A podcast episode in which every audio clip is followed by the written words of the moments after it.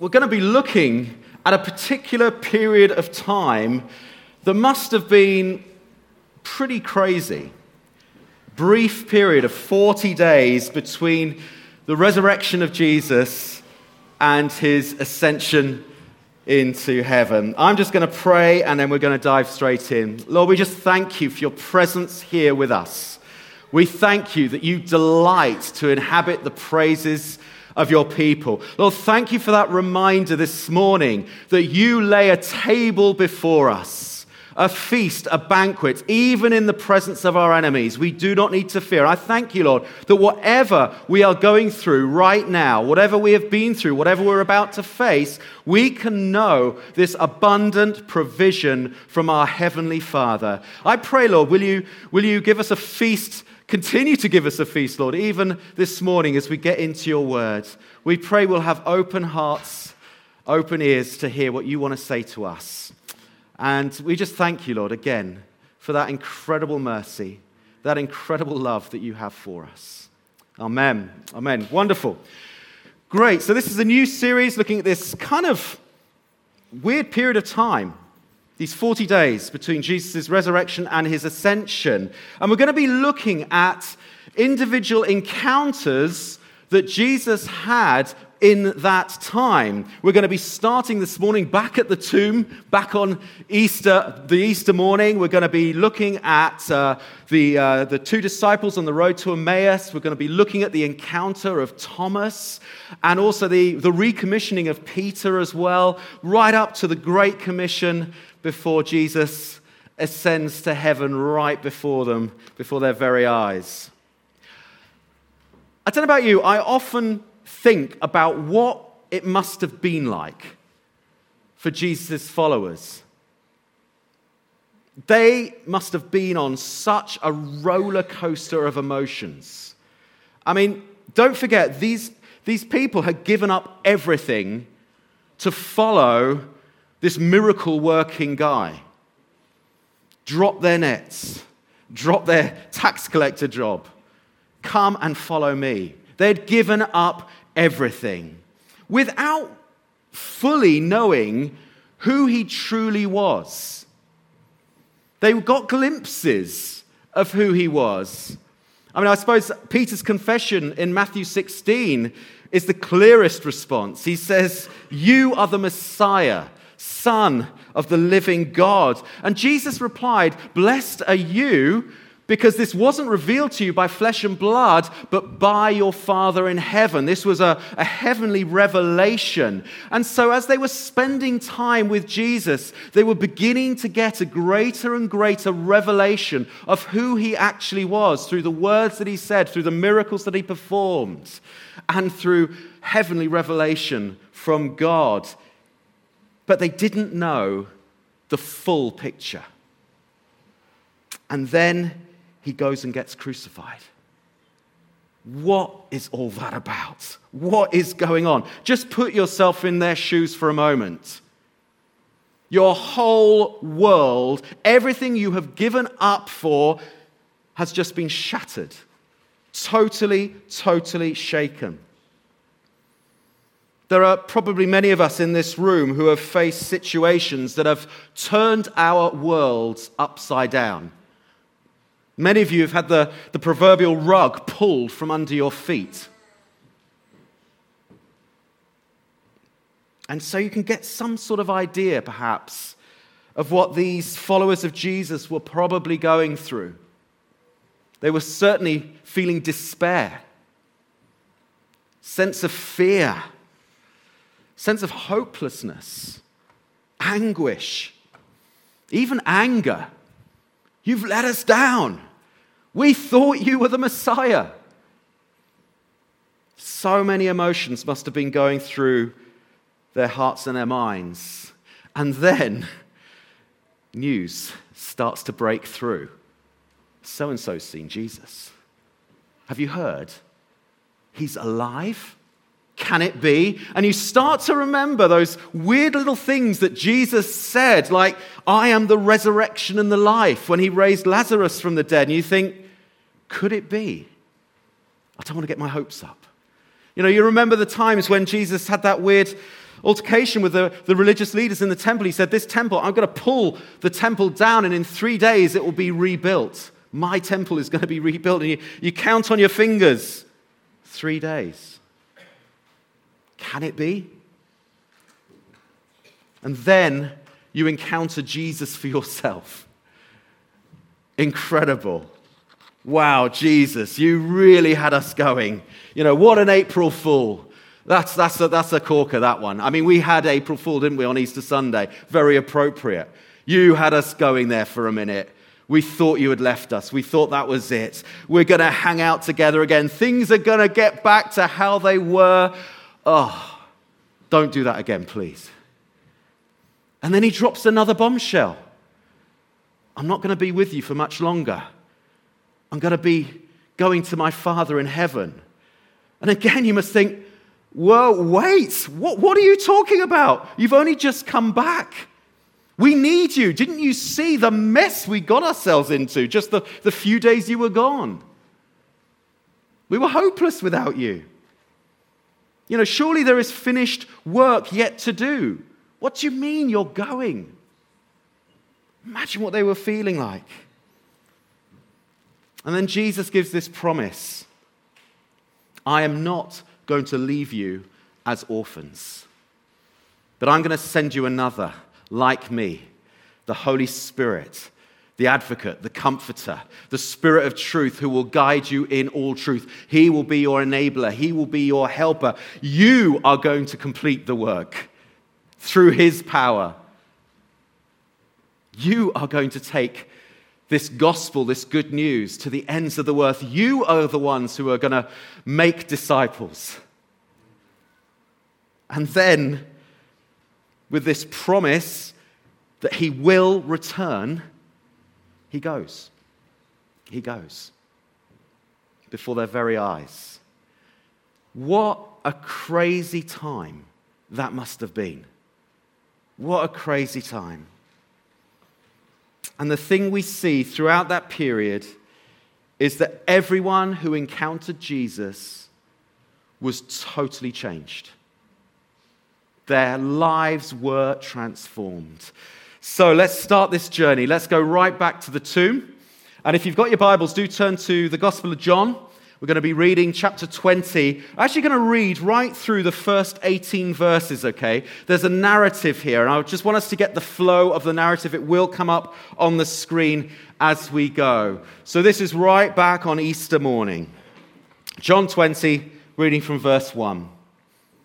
Early on the first day of the week, while it was still dark, Mary Magdalene went to the tomb and saw that the stone had been removed from the entrance. So she came running to Simon Peter and the other disciple, the one that Jesus loved, and said, They have taken the Lord out of the tomb. We don't know where they've put him.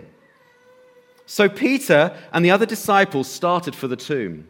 Both were running, but the other disciple, most people say that's John, outran Peter and reached the tomb first. He bent over and looked in at the strips of linen lying there, but didn't go in. Then Simon Peter came along beside him and went straight into the tomb. Peter was always the uh, impulsive one, wasn't he? He saw the strips of linen lying there, as well as the cloth that had been wrapped round Jesus' head. The cloth was still lying in its place, separate from the linen. Finally, the other disciple who had reached the tomb first also went inside. He saw and believed. They still did not understand from Scripture that Jesus had to rise from the dead. Then the disciples went back to where they were staying. Now, Mary stood outside the tomb crying. As she wept, she bent over to look into the tomb and saw two angels in white seated where Jesus' body had been, one at the head, the other at the foot. They asked her, Woman, why are you crying? They have taken my Lord away, she said. I don't know where they have put him. At this, she turned around and saw Jesus standing there, but she didn't realize it was Jesus. He asked her, Woman, why are you crying? Who is it that you're looking for? Thinking that he was the gardener. She said, Sir, if you have carried him away, tell me where you have put him, and I will get him. Jesus said to her, Mary. She turned towards him and cried out in Aramaic, Rabboni, which means teacher. Jesus said, Don't hold on to me, for I've yet to ascend to the Father. Go instead to the, my brothers and tell them, I am ascending to my Father and your Father, to my God and your God. Mary Magdalene went to the disciples with the news I have seen the Lord. And she told them that, she, that he had said these things to her. What an amazing moment that must have been. Incredible. And I think it is very telling that it is a, a woman that God chose to be the first witness of the resurrection. You know, in a culture where women weren't even allowed to be witnesses in court, God chose a woman to be his witness of the resurrection. Again, Jesus, time and time again, reaffirming this sense of value and worth and dignity to everyone, particularly those who are sidelined. I just think that is beautiful. You know, other accounts, other gospel accounts mention that Mary wasn't on her own when she initially went to the tomb. They had all gone to anoint the body. They wanted to show some, something of their devotion. They hadn't worked out how to sort the stone away. They were like, well, who's going to roll the stone away? Wasn't an issue anymore. It wasn't an issue anymore. I think the fact that God chose a woman also helps to, to strengthen the fact that this resurrection wasn't some sort of fairy tale made up by the disciples, because no one in their right mind would have chosen, if it was a fabricated story, to say, Yes, a woman found him first. No one would have done that and be taken seriously. I love the way God works. The fact that He affirms, He gives value, He gives dignity and you know what? That's how it happened. That's how it happened. I think this passage also shows that, as far as the disciples were concerned, they had no expectation of Jesus' resurrection. That was it. He had died. I mean, you know, their, their first thought was who had robbed the grave? Seeing the stone rolled away, who had robbed the grave except the most valuable part of the grave was still there? The spice soaked grave clothes. Just didn't add up, didn't make sense. Even when Mary eventually saw Jesus, she still didn't recognize him. She didn't believe it was him. It must be the gardener. Why? Well, I think mainly because Jesus' appearance must have changed somewhat. He was now in a resurrected, glorified body. There are other accounts later on when the disciples don't quite recognize who Jesus is. But I think it's also because she just didn't expect him to be standing there. You know, she was last at the cross and first at the tomb. She had seen Jesus die with her own eyes. How could he be standing there? And yet he was. But we don't just have the empty tomb. And we don't even have just Mary's incredible testimony. But over these next 40 days, Jesus appears to over 500 different people, all with the same testimony Jesus is alive. And it completely changed everything. I love the quote by evangelist J. John. He says this If the resurrection of Jesus did happen, the implications are breathtaking. Everything the Bible says about Jesus is therefore true. God can be known as Father. Forgiveness is possible. Heaven is attainable. Death is just a short sleep before eternal joy. Whether or not the resurrection happened isn't just a fact of history, it's a fact that changes our future. It changes everything. And as we're going to be seeing as we go through this series, lives get transformed every time we encounter Jesus. And we are living testimonies of that fact today, aren't we? The fact that today lives get changed when people encounter Jesus because he is alive. Because he's alive, we can know real life. I thought it was really good last Sunday, Easter Sunday, when Rob took us through the, the contrasts pre and post resurrection, particularly the one being, being brought out of darkness and into the light. That was Mary's testimony that the light has overcome the darkness. Light has overcome darkness. And I think when, when John recounts this story, he, he, he mentions that Mary's day started off pretty dark in more ways than one. Literally, she set off before the sun had risen. But it was also very dark emotionally and spiritually. I think it's kind of symbolic of where she was at. Just a state of total loss, just darkness darkness. But what I love about Mary is that she didn't allow that darkness to paralyze her or to send her into hiding, despite the risk. This, this tomb was guarded. You know, they had to get around the guards, they had to get around the, the tombstone. She still, there was just this depth of devotion in her. I've got to do something for my Lord. Even in his death, she still went to the tomb. Incredible devotion. Now, I think Jesus gave this principle that whoever has been forgiven little loves little, implying that whoever has been forgiven much loves much. You know, when all the other disciples had fled, Mary and actually this group of women remained faithful, stayed at the cross, first at the tomb. Incredible devotion. And I think Mary, particularly, has had a bit of a bad press historically. You know, depending on what films you watch, what movies you go to, she's often depicted as a, a woman of ill repute, you know, a former prostitute. Actually, the Bible never says that. What the Bible does say is that when she first met Jesus, she was radically set free from demonic oppression. I think Luke mentions she was set free from seven demons. She had already experienced the incredible grace and forgiveness and freedom that comes when we put our faith in Jesus Christ. She had already known that.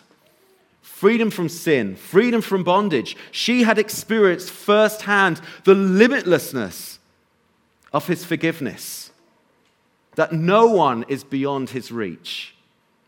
She had already experienced the, the riches of his grace, the depths of his love. She knew it. And that is the source of her worship and her devotion. Whoever has been forgiven much loves much. If you're, if you're, that word came this morning about feeling unqualified to come to the table. No one is disqualified. Jesus has paid it all. His forgiveness is limitless. Through her tears, she saw light breaking through the darkness. She saw the risen Jesus Christ. And by the time she got to the tomb, the sun had risen. You know, spiritually, light was breaking through, physically light was breaking through. Jesus said, John 8 12, I am the light of the world. Whoever follows me will never walk in darkness, but have the light of life. What a promise! What a promise. And that is our, and can be our experience today. Whatever we are going through, maybe you are experiencing a period of darkness even now period of uncertainty.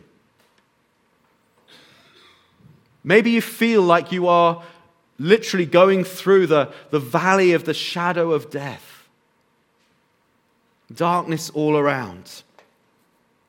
The truth is, if you are a follower of Jesus, you can know this light of life. You can know the Good Shepherd leading you through to the other side. You know, he said, Whoever follows me will never walk in darkness, but have the light of life. Again this morning, even in the presence of our enemies, he lays a table before us. We can know his comfort. We can know his provision. We can know his guidance and his peace and his hope as we keep our eyes on this good shepherd. It's a promise. His, pro- his presence is here with us even this morning. We can know the light of His word being a lamp unto our feet. We can know freedom from fear, freedom from despair. You know, when darkness comes, it's two partners that come with it a despair and fear so often. But light has overcome the darkness. Therefore, when God's light comes into our life, fear and despair have to go. They have to go. But we need to keep our eyes on the shepherd, keep our eyes on the source of this light and this life. Because ultimately, the promise of the resurrection is that life has overcome death. That is what Jesus proved. That is what Jesus, his perfect love that he demonstrated on the cross, cast out all fear fear of death itself. You know, mankind's greatest enemy has been done away with. The message of Easter, the message of the resurrection, is that death is no longer the end. What a promise! What a promise. His light has overcome the darkness, his life has overcome death. Another one of Jesus' I ams I am statements. He said, I am the resurrection and the life. The one who believes in me will live even though they die. And whoever lives by believing in me will never die. There will be no more spiritual death, no more separation. Do you believe this? Jesus says in John 11. Do you believe this? Does this impact your day to day life? Jesus, you are my resurrection and my life. This is the eternal hope which we can have. That physical death is not the end. Yes, it is incredibly painful. The pain of separation is real, very real. The loss and the grief that death still has for us I, I don't think we, we can overlook that. You know, Jesus, remember, wept. Even though he knew Lazarus was about to be raised from the dead, he still wept as he saw the grief and the pain that that separation had caused. He still wept. We were having a conversation last, last week about this, and I, I don't think we deal with grief in the West very well. We try and push it on the sidelines, we try and push it under the carpet. Jesus wept. At the news of his cousin being beheaded, John the Baptist, he immediately wanted to go away to a solitary place, just him and his father, to process this. Even though he knew he was going to meet John the Baptist very soon, there was still the pain and the grief of separation. But death has lost its sting. Why? Because for those who are in Christ Jesus, this separation is temporal. It is temporal. We will be united once more. 1 Corinthians 15 22. For in Christ all will be made alive. In Christ we have this eternal hope. Death has lost its sting because of the resurrection. You know, we also have this eternal hope for now. You know, if you remember, we, we did this series on joy. We can know this richness and this freedom and this joy on the inside. You know, one of, a, one of my favorite scriptures, particularly as I look in the mirror in the morning, you know, Paul says, Do not despair, even if our physical body is wearing away. I've got to remember that. Don't despair, because guess what? Our inner person is being renewed day by day. We're getting more and more glorified. We're getting more and more like Jesus. We're getting more and more shaped and transformed into his image. We have this eternal hope. We'll be getting resurrection bodies as well. I love that. We can know this richness on the inside, this hope on the inside. Our past is forgiven, our future is secure. What an amazing place to be. 1 Peter 1 3. Praise be to the God and Father of our Lord Jesus Christ. In his mercy, he has given us new birth into a living hope through the resurrection of Jesus Christ from the dead. This is a hope that gives life. It gives life. One more promise. Wonderful promise. Revelation 21, verse 4. One day, every tear will be wiped away. There will be no more death, no more separation, no more mourning or crying or pain, for the old order of things has passed away. What a promise. What a hope. His light has overcome the darkness. His life has overcome death. Thirdly, his love has overcome despair. His love has overcome despair. We see this right here with Mary at the tomb. Four times, John mentions Mary was crying. She was, she was in the grip of despair and grief. As we've already said, the pain of separation is very real. It's very real. Many of us will know that pain the loss of a loved one, the separation in a, in a broken relationship, maybe even the despair of losing a job, that sense of grief, that sense of loss.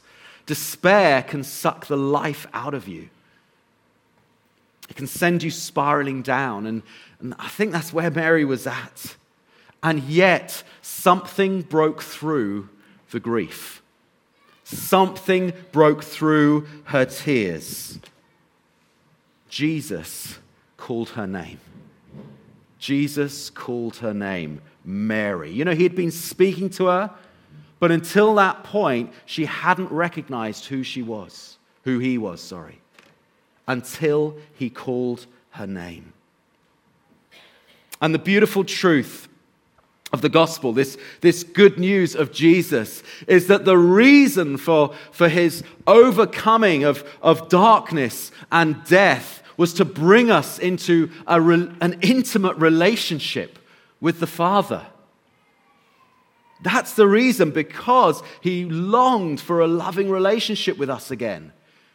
The sin that separated us had to be dealt with.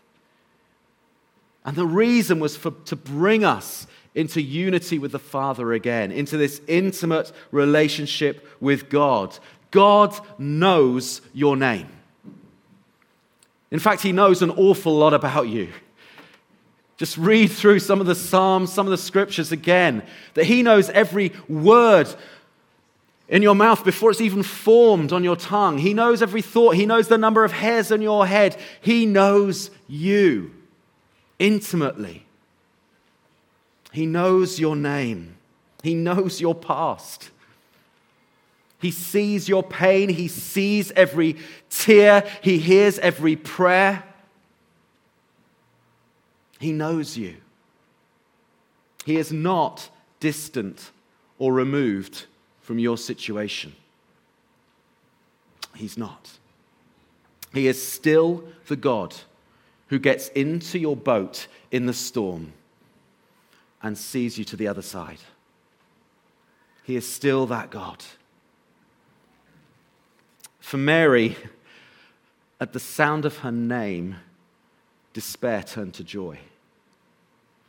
She had started off in the grip of despair, fearful, full of grief, the mention of her name, despair turned to joy. You know, I love her immediate response as well. It's to embrace Jesus. It's to run up to him and give him a hug. You know, kind of contrasts to Thomas, who Jesus had to encourage, come, touch my wounds, as he stood, you know, far off in doubt. Not for Mary. She ran to embrace him. Jesus had to say, Whoa, let go of me. I need to ascend to my Father. You know, it, it points to a, a new shift in our relationship with Jesus because Jesus would soon not be with them in bodily form. But something better was coming. he was going to send his Holy Spirit so that everyone, wherever you are on the world, in the world, can experience this loving presence, this strength that he is with me wherever I go. We can know this life giving presence. Even in the darkest of times, we can know this love and joy and peace. I think some of you today need to know that God knows your name. Maybe you are facing some difficult times. Maybe you are really going through it at the moment. Maybe you're going through despair, like Mary. Maybe you've been struggling with depression. You know, that is not a quick fix, it's not an easy fix, but He calls you by name today. I mean, for some of you, you know that voice well. You've journeyed with Him for a long time. And perhaps today is simply a reminder that He sees your pain. He sees your tears. He knows your despair. And He wants you to reach out to Him again. He wants you to, to receive His love afresh, to, to know this resurrection power is at work in you and through you, even in this situation that you're facing. In fact, His power is made more perfect in your weakness. This is the resurrection power of God, the same power that raised Jesus from the dead, is at work in your situation. He is with you in this journey, and He will lead you through. But maybe you're here today and you have never experienced personally this amazing love for yourself. You know what? There's another promise in the Bible. It says, Whoever seeks will find. Whoever knocks, the door will open to you. You have an opportunity this morning to experience what Mary experienced that Easter morning light breaking into your darkness. You can experience hope removing despair. You can experience real life. My prayer for you is that your eyes will be opened, like Mary's were, and see Jesus for who he truly is the resurrected Son of God and Savior of the world. I'm just going to finish there. We're going to have time for personal prayer just after we worship. Because I think we need to follow Mary's example and worship God together. But as I said, there will be time for personal prayer. If you feel that you are going through it, if you feel your life is being turned upside down, I pray for the resurrected power of God to come into your life.